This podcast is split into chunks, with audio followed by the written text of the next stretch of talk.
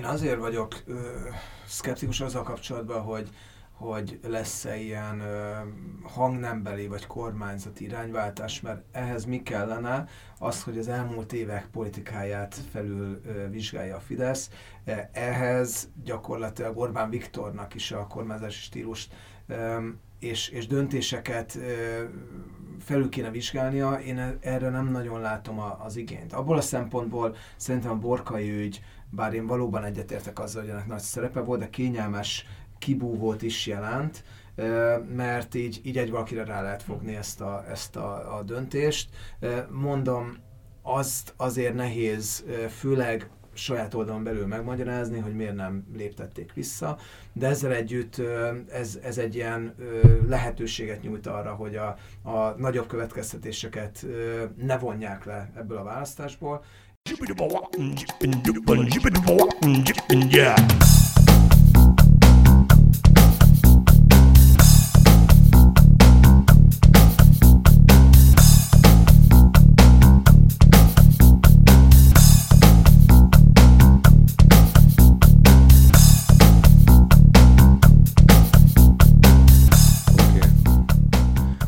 Akkor üdvözlök mindenkit a Határsértők 9. epizódjában. Én Kerner Zsolt vagyok, és Jankovics Marcival. Sziasztok! Kérdezzük Krekó Pétert, a Politika Capital igazgatóját és szociálpszichológust. Sziasztok!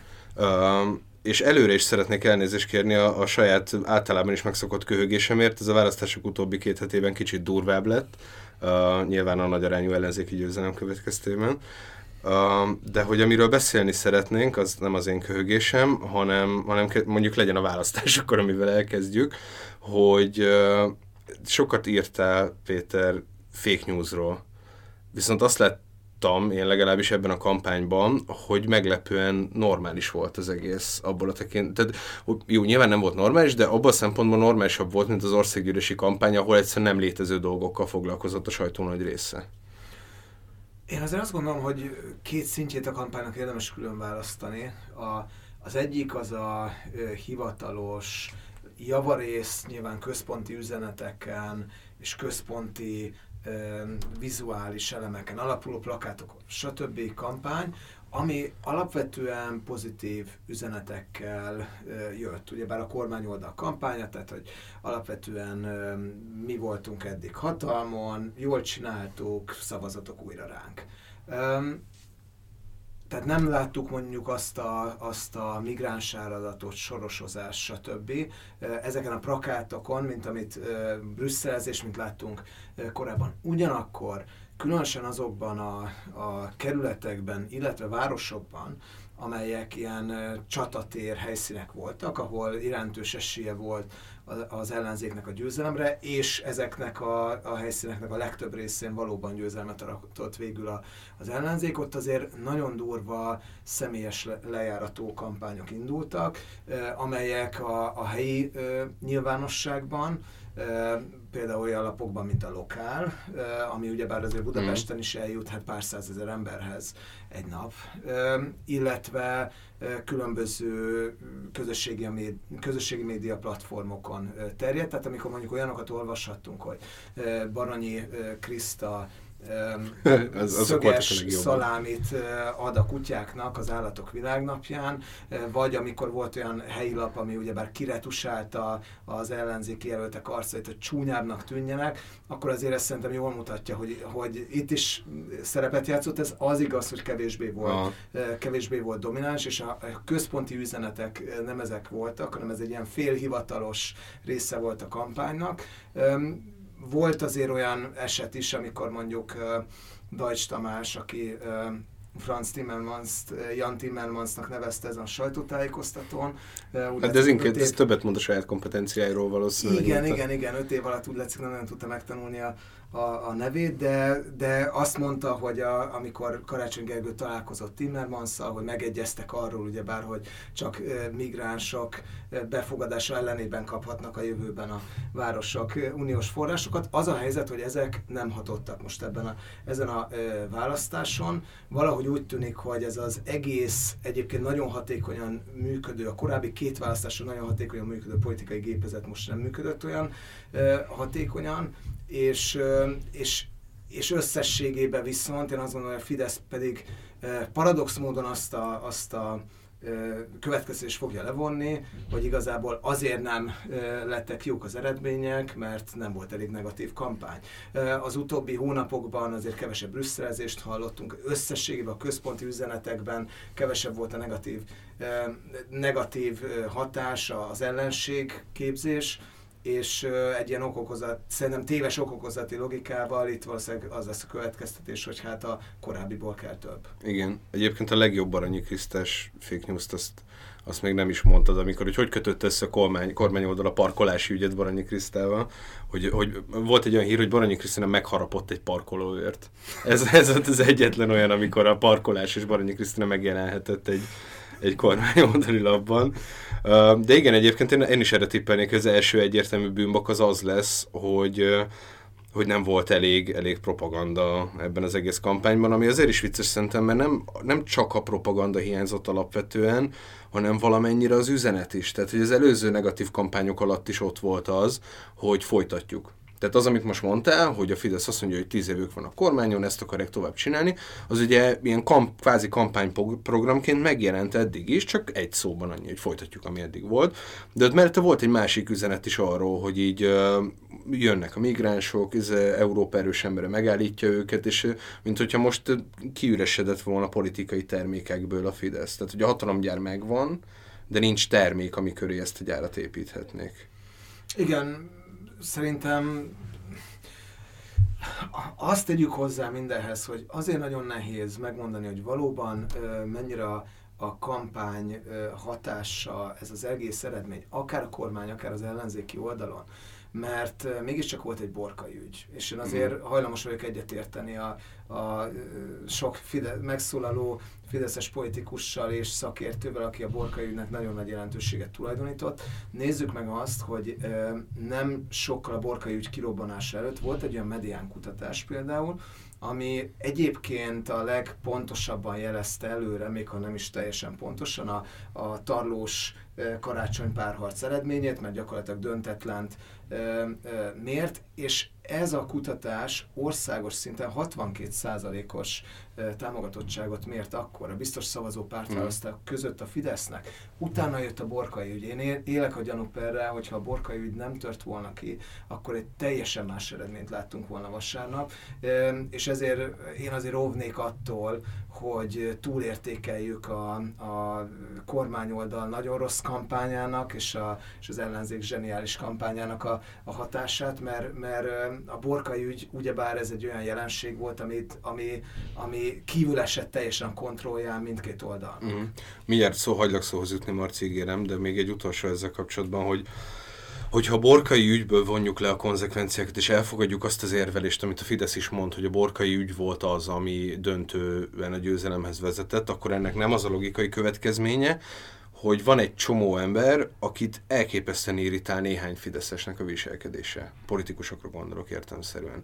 És nyilván nem Borkai Zsolt az ország leggyűlöltebb Fideszese, de Mészáros Lőrinctől Rogán Antalon keresztül van egy csomó ilyen Tiporc Istvánig, van egy csomó kifejezetten ellenszenves figura ebben a kampányban. És akkor miért nem jut el a Fidesz az a, a következtetéshez ebből az egészből, ha az alapállításukból a borkai ügy, hogy, hogy akkor ezeket az embereket hátrébb kéne tolni.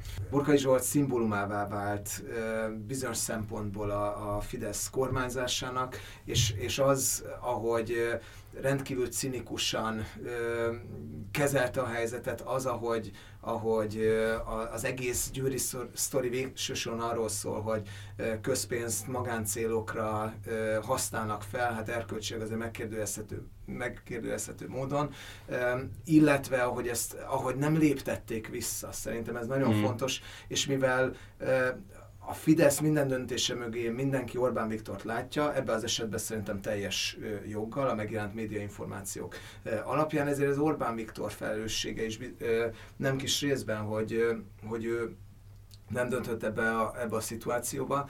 Tehát, hogy én azt gondolom, hogy a legfontosabb következménye ennek az esetnek, hogy a Fidesznek ez a teflon korszaka véget ért. Tehát, hogy innentől kezdve szerintem nem lesz az, mint a korábbi években azt láthattuk, hogy hogy bombasztikus korrupciós botrányok, mint például az Elius ügy, érdemben nem hatottak a, a Fidesz népszerűségére. Szerintem innentől kezdve a közvélemény máshogy fogja elbírálni ezeket az eseteket, hiszen hozzá tudja illeszteni ahhoz a történethez, ami a borkai kampány, borkai ügy kapcsán kialakult. Ráadásul Borkai Zsolt ott van a Győr élén, és Fideszes közgyűléssel fogja irányítani a várost.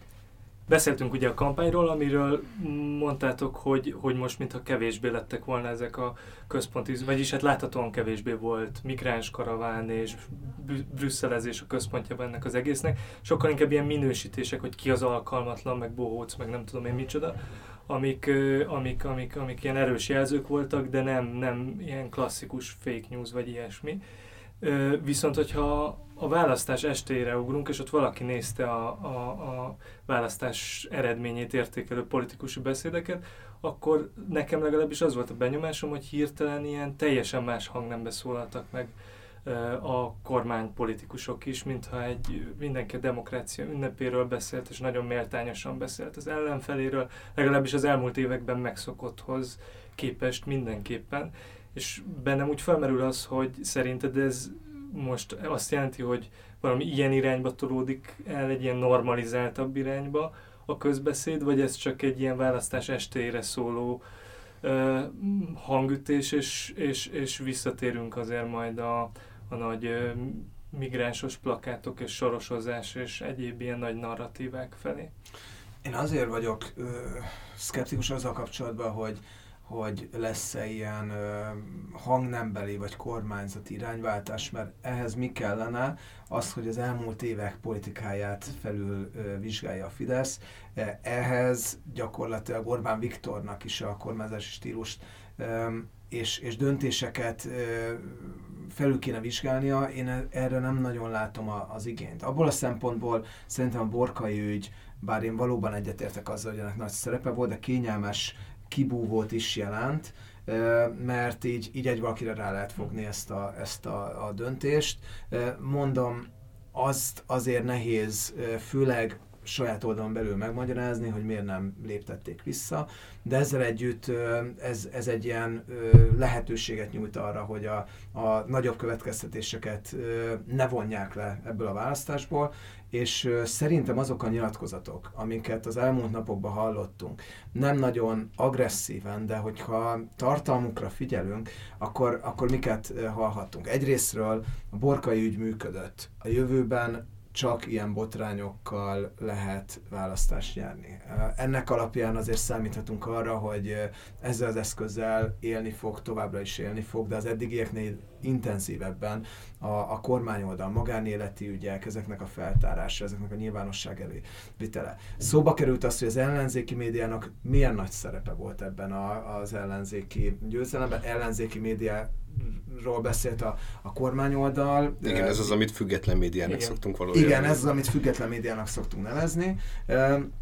De én abban egész biztos vagyok, hogy megindulnak további ö, intézkedések annak irányába, hogy a maradék független médiára hatást gyakoroljon a kormányoldal, csökkentse a függetlenségét, vagy, vagy felszámolja azt. Ugyebár a lapterjesztés átvétel ez például egy ilyen lépés lehet, de továbbiakra is számíthatunk. A, a civil rádió ö, ügye is talán illeszkedik ebbe a, a történetbe, és szerintem további ilyeneket ö, láthatunk. Tehát összességében ö, szerint, ja és van egy harmadik dolog, bocsánat, hogy hogy az utóbbi időben azért megindult egy olyan folyamat, amiben mérsékeltebb fideszes politikusokat jobban elértérbe toltak, akik a Fidesznek egy ilyen mosolygósabb arcát képviselik, Varga Judit, Novák Katalin, stb. Én nagyon könnyen elképzelhetőnek tartom, hogy a mostani következtetés végsősra mégiscsak az lesz, hogy vissza kell térni a korábbi jól bevált módszerekhez, ami volt az országgyűlési választás előtt, ami volt az EP választás előtt, sok migránsozás, sok brüsszelezés, erős ellenségképek, és ez az, ami tudja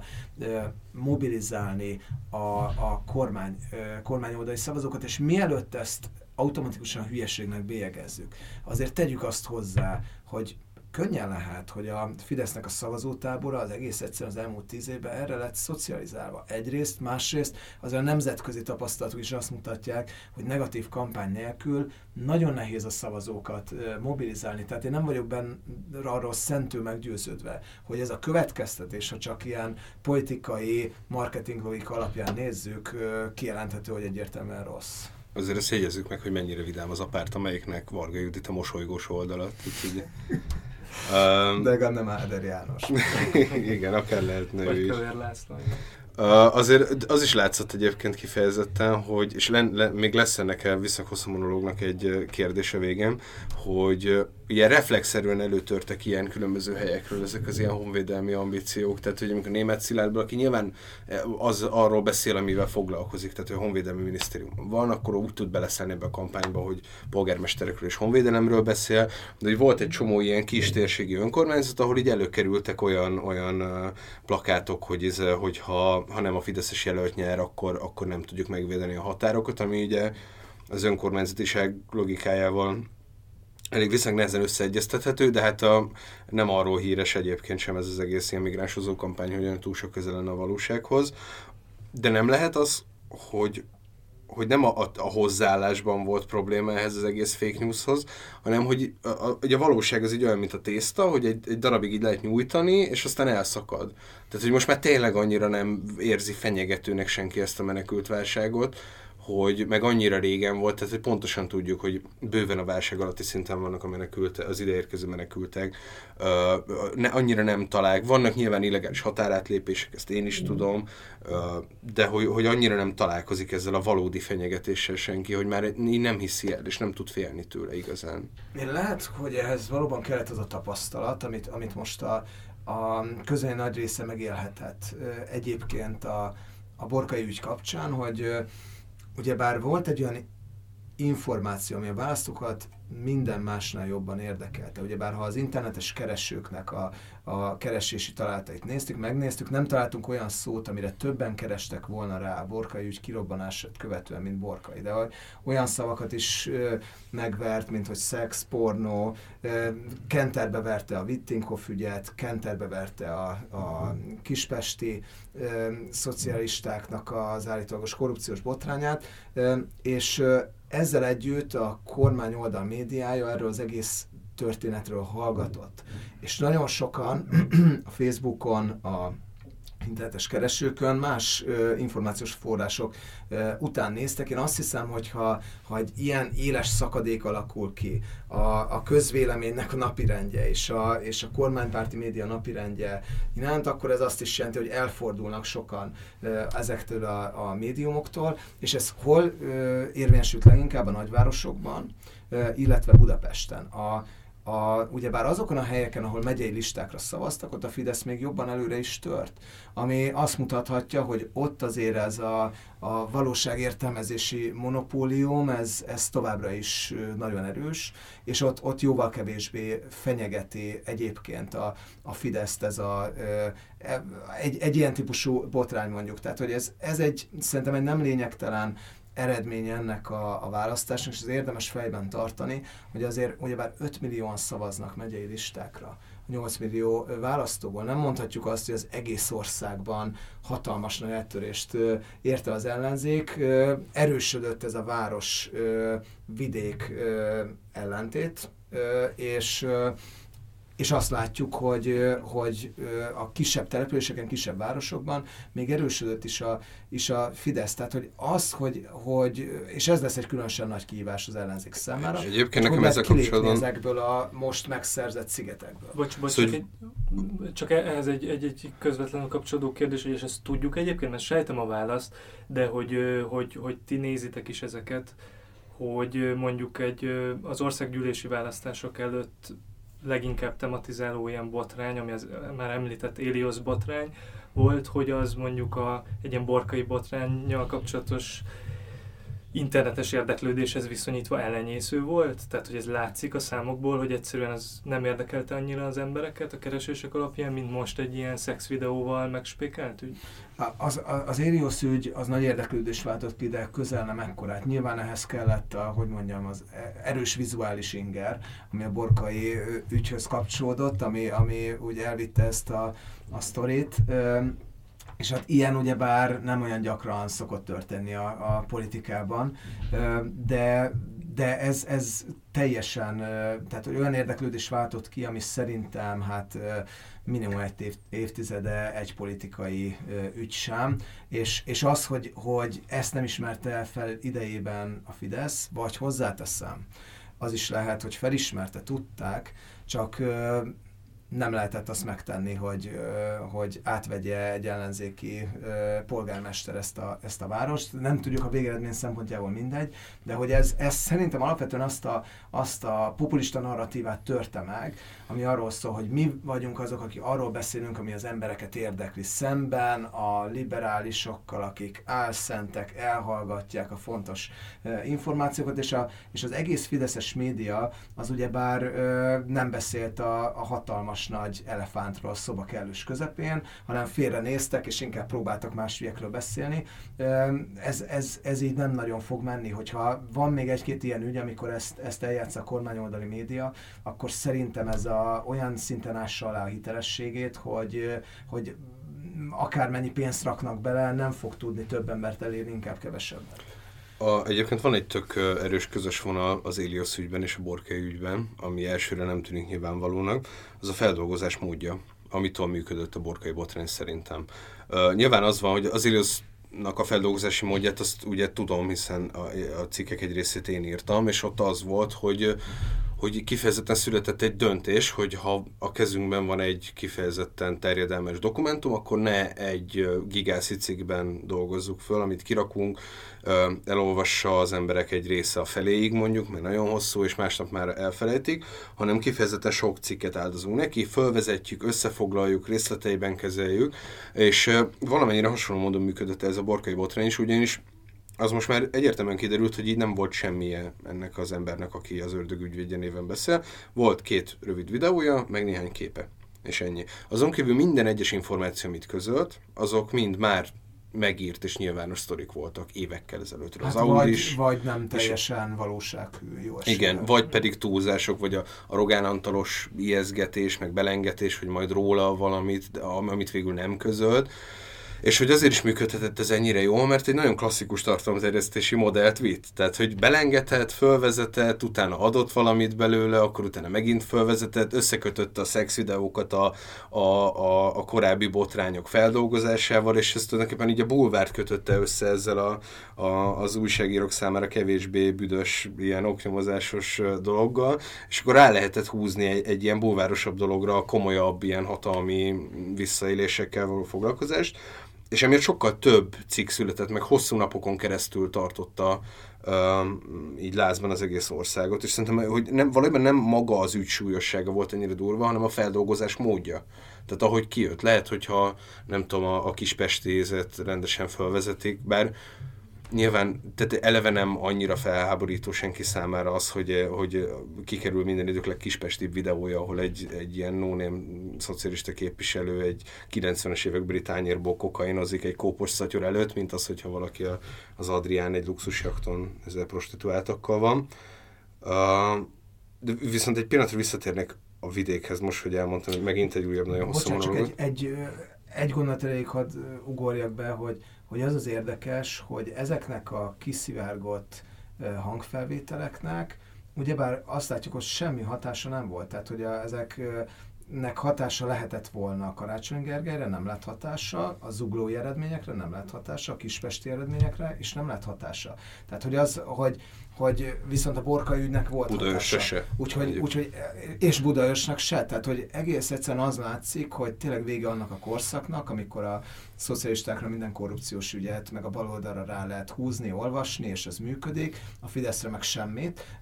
Most szerintem ez a helyzet megfordult, és én nem vagyok benne biztos, hogy akármennyi dolgoznak ezen, ez, ez változni fog. Őszintén szóval én azért azt gondolom, hogyha kispesti vagy zuglói eredményekben láttuk volna ezeknek a hatását, akkor az bizonyos szempontból érthető lenne, hát itt azért mégiscsak insiderek beszéltek korrupciós ügyekről, és semmi hatása nem lett. Tehát, hogy ez, ez szerintem egy nagyon fontos tanulság. De ez akkor egy, egy picit, mintha szembe is menne azzal, amit korábban mondtál, hogy, hogy, hogy ebből a, mondjuk a kormány is megérezheti azt, hogy mostantól csak ilyen magánéleti botrányokkal lehet mondjuk a neki nem tetsző embereket lejáratni, vagy ez egy milyen szuper hatékony eszköz, mert mondjuk tényleg ott a Budaörsi ügy, a Wittinghoff ügy, ami egy, ott is volt ilyen típusú lejáratás, meg szexvideó, meg nem tudom, de mégis ez nem kötődött össze valahogy azzal az egész országosan tematizálható nem tudom, ilyen NER kis királyok elleni hangulattal, tehát nem kapcsolódott össze valami mással,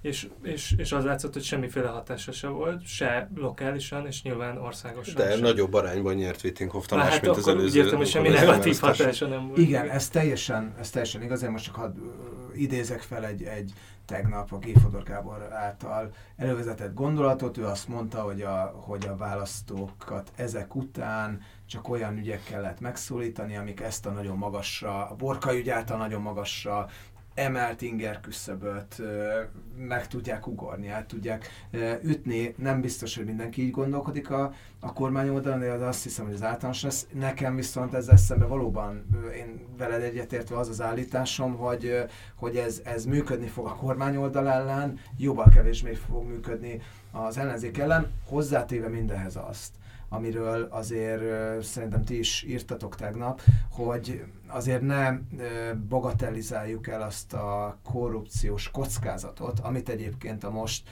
erőforrások tekintetében kiéheztetett ellenzék önkormányzatokban való beszabadulása jelent majd. Ráadásul nagyon sok szereplő van ezekben az együttműködésekben, és hát sokan vannak olyanok, akik a korábbi hát megkérdőjelezhető gyakorlatokban azért benne voltak, akár a fidesz együttműködésben is. Tehát, hogy az elképzelhető, hogyha ha mondjuk a polgármesterek nem tudnak elég erősek lenni, hogy ezeknek a nyomásoknak ellentartsanak, akkor, akkor viszont az önkormányzati szinten jöhetnek elő olyan ügyek, amik pedig újra felélesztik a, az ellenzékkel kapcsolatos negatív emlékeket, tapasztalatokat, és ezeket a korrupciós ügyeket megint hatásossá tehetik. Igen, hadd plagoljam már magamat, hogy ezt én írtam, és akkor így majd belesztinkelve a, a hanganyag alá, és te, tessék, tessék elolvasni. És valóban, valóban tök nagy kockázata lesz annak, hogy egy, egy Péter Fiatilla Pécsen, vagy egy, egy Soproni Tamás a Terézvárosban, Terézvárosban mennyire tudja majd megakadályozni a, ezeket az ambíciókat. Igen, annyit hadd had tegyek hozzá, hogy, hogy hogy most, ha megnézzük, főleg Budapest, meg általában nagyvárosokban, amiket elvitt az ellenzék, azért sokkal magabiztosabb közgyűlési többségek vannak, és sokszor én azt gondolom, hogy a polgármester ebből a szempontból talán könnyebb helyzetben lesz, kevésbé lesz kiszolgáltatva a különböző alkuknak, de nyilván itt szerintem nagyon észnél kell lenni, mert, mert tényleg ez a helyzet önmagában, ez szerintem alapvetően növeli annak az esélyét, hogy, hogy sokan meglátják ebbe a hatalmas lehetőséget, és nagyon sokan vannak az ellenzéki szereplők. És mennyire lesz jó, könnyű dolga a polgármestereknek szerinted akkor, amikor ezek a pártok ráébrednek arra, hogy az összefogás ugyan a megfelelő technikai eszköz a győzelemre, de az az EP-n és a megyei listákból is világosan kiderült, hogy ezt tisztán elkülöníthető pártidentitás és üzenet nélkül nem lehet megcsinálni. És amikor ezekben a szivárvány koalíciókban, amik létrejöttek a, az összes önkormányzatba, a pártok elkezd elkezdenek egymás ellenében politizálni?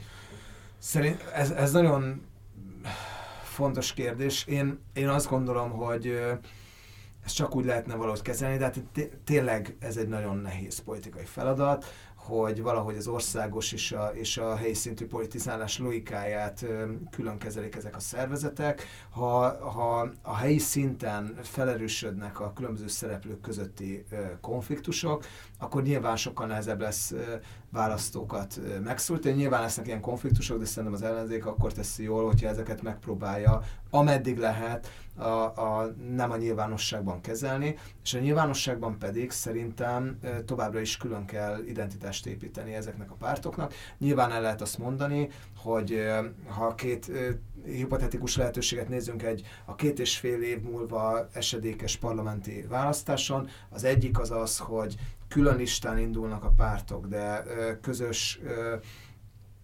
képviselőjelölteket állítanak az egyéni körzetekben, versus az, hogy közös listát is állítanak, akkor választási matematikailag elvileg kedvező az utóbbi lehetőség, amikor teljes az összefogás. Ugyanakkor én azt gondolom, hogy ezt az ilyen hazafias névfront logikát, hogyha ezt túlfeszíti az ellenzék, akkor végső soron én azt gondolom, hogy sokkal nehezebb lesz választókat megszólítani, és ezért tényleg nagyon heterogén ez, a, ez az ellenzéki oldal, tehát hogy ezt, ezt valahogy kezelni kell a, a jövőbe ezt a konfliktus. Nagyon erős lesz az összefogás nyomás, hiszen most sikeresnek bizonyult, de én azt gondolom, hogy ha ezt, ezt túlfeszíti az ellenzék, akkor az, az, az nem fog hatékonyságot növelni, inkább csökkenni.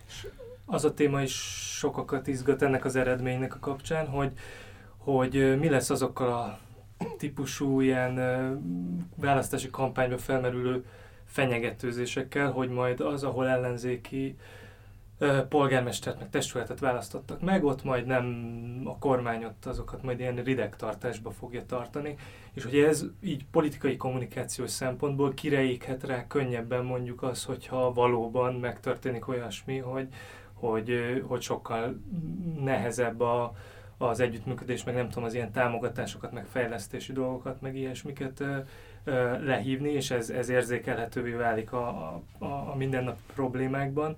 Ez, ez mind múlik, hogy kire ég rá egy ilyen helyzetben, most akár a főváros és a kormány, akár a vidéki nagyvárosok és a kormány viszonylatában. Uh-huh.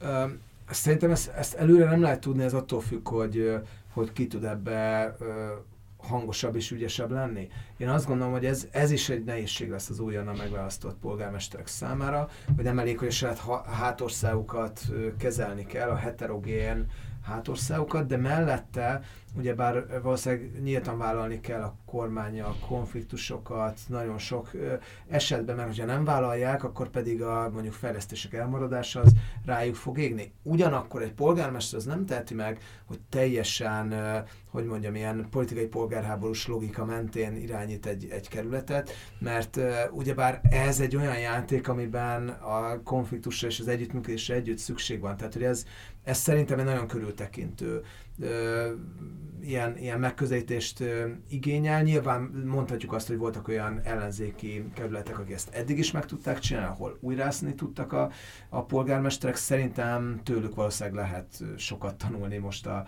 a, az újaknak, de ezzel együtt ez, ez egyáltalán nem lesz egy, egy ö, ö, könnyű játék. Az biztos, hogy, hogy politizálni kell ö, helyi szinten is, és hogyha ha, ha konfliktus alakul ki a kormány, azt valószínűleg érdemes országos szintre kivinni, mert más esetben egyébként nem nagyon lehet a, a, megtartani azt a bázist, amelyik, amelyik nagy reményeket fűzött egy új polgármester tevékenységéhez, de közben azokat nehéz lesz végrehajtani.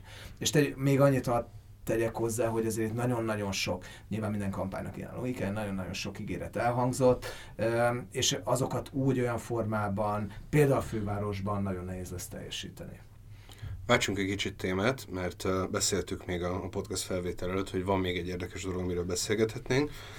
Ez pedig az, hogy, hogy miért történik az, hogy Európa erős embere sokat szorra is uh, ilyen egészen morálisan visszataszító ügyekben fekszik alá keleti diktátoroknak, és most konkrétan arra, arra gondolok, hogy kiderült, hogy a, a, a magyar diplomácia akadályozta meg azt, hogy az EU közösen elítélje Erdoğan lépését a kurdokkal szemben, amit ugye eleve egy ilyen hasonló alkutat lehetővé, ahol Trump, Trump gyakorlatilag így nem lépett, vagy nem szólt vissza, amikor Erdogan azt, azt mondta, hogy ő akkor a kurdok ellen akar harcolni. Mi lesz ennek a következménye a magyarokra nézve az EU-n belül, szerinted? Azért nagyon bátor ez a lépés az EU irányába, mert Magyarország ugyebár szeretné megtartani azt a bővítési portfóliót, ami egyébként a, a bizottságon belül, ami többek között Törökországgal is foglalkozna. Na most ezek a látványos kiállások Törökország mellett az EU külpolitikájá, külpolitikai egységének a, a, a megakadályozása, az alásása. A, az Erdogán ö, féle gesztus, aki ö, nagy látványosan ö, megköszönte ezt Orbán Viktornak, és ezt még a magyar kormány is, is büszkén terjesztette a hazai és nemzetközi nyilvánosságban. Ezek nem nagyon segítenek ö, ennek az ügynek. Ö, és azon túl, hogy ez az, ez az ügy, ez, ez morálisan hát mennyire megkérdőjelezhető, nyilván hozzátéve azt, hogy itt nem rakhatjuk a magyar kormányra a morális felelősséget, hiszen ebbe a az elég csúnya történetben nagyon ö, sokan ö, felelősek, de azon túl azért, ö, azért az is látszik, hogy itt, itt komoly ö, konfliktusokkal kell majd szembenézni a magyar kormánynak azon a téren is, hogy akkor igazából kinek kedvezünk inkább. Itt a Török, Törökországnak, Szíriának és vele, vele karöltve Oroszországnak azért eléggé különböző irányba mutatnak az érdekei, és finoman fogalmazzunk. Igen. És azt nem lehet, hogy egyszerre vagyunk nagyon jó barátja Vladimir Putyinnak, újra nyitjuk a diplomáciai kapcsolatokat Szíriával, de közben pedig teljes messzélességgel támogatjuk ezt a török offenzívát, amit a szír kormány és, a, és az, az orosz kormány sem nagyon helyesel. Tehát, hogy én azt gondolom, hogy, hogy nem lehet egyszer minden diktátort ö, kiszolgálni. Valahogy ennek, ö, ennek ö, meg el fog jönni a bőtje, és az az egyik dolog, hogy Magyarországnak a pozícióját tényleg az EU-n belül ez, ez nagyon erősen rontja, és nincs nagyobb bűn. Mondjuk az EU szemében, én azt hiszem, mint alásni ezt a közös külpolitikát, amit már láttunk egyébként sok ügyben, Macedónia ügyében, Ukrajna ügyében, Izrael ügyében is meg sorolhatnánk, de a, de a másik az, hogy végül itt szerintem sok pad között könnyebb lesz a, a földre esni. Orbán Viktor azzal próbálja eladni magát a nemzetközi szintéren, hogy ő az, aki mindenkivel jóban van. Ő az, aki bennül a, az Európai Unió mainstreamjének a mainstreamjében, az Európai Néppárton belül, EU tag, NATO tag, de közben kiváló viszonyt ápol nem demokratikus vezetőkkel. Én azt hiszem, hogy ezt nem lesz olyan könnyű tartani, és ez inkább én azt látom, hogy afelé mutat a magyar külpolitika, hogy nagyon sok irányú függőségbe kerül bele a szuverenista politika zászlaja alatt. Azért azt ne felejtsük el, hogy azért gyanús üzleti kapcsolatok rajzolódnak ki, például Erdogan közeli török üzletemberek, és és hát kormány közeli, vagy miniszterelnök közeli üzleti érdekeltségek között könnyen lehet, hogy ezeknek is van szerepe mondjuk egy ilyen látványos kiállás mögött, amikor Erdogánról van szó,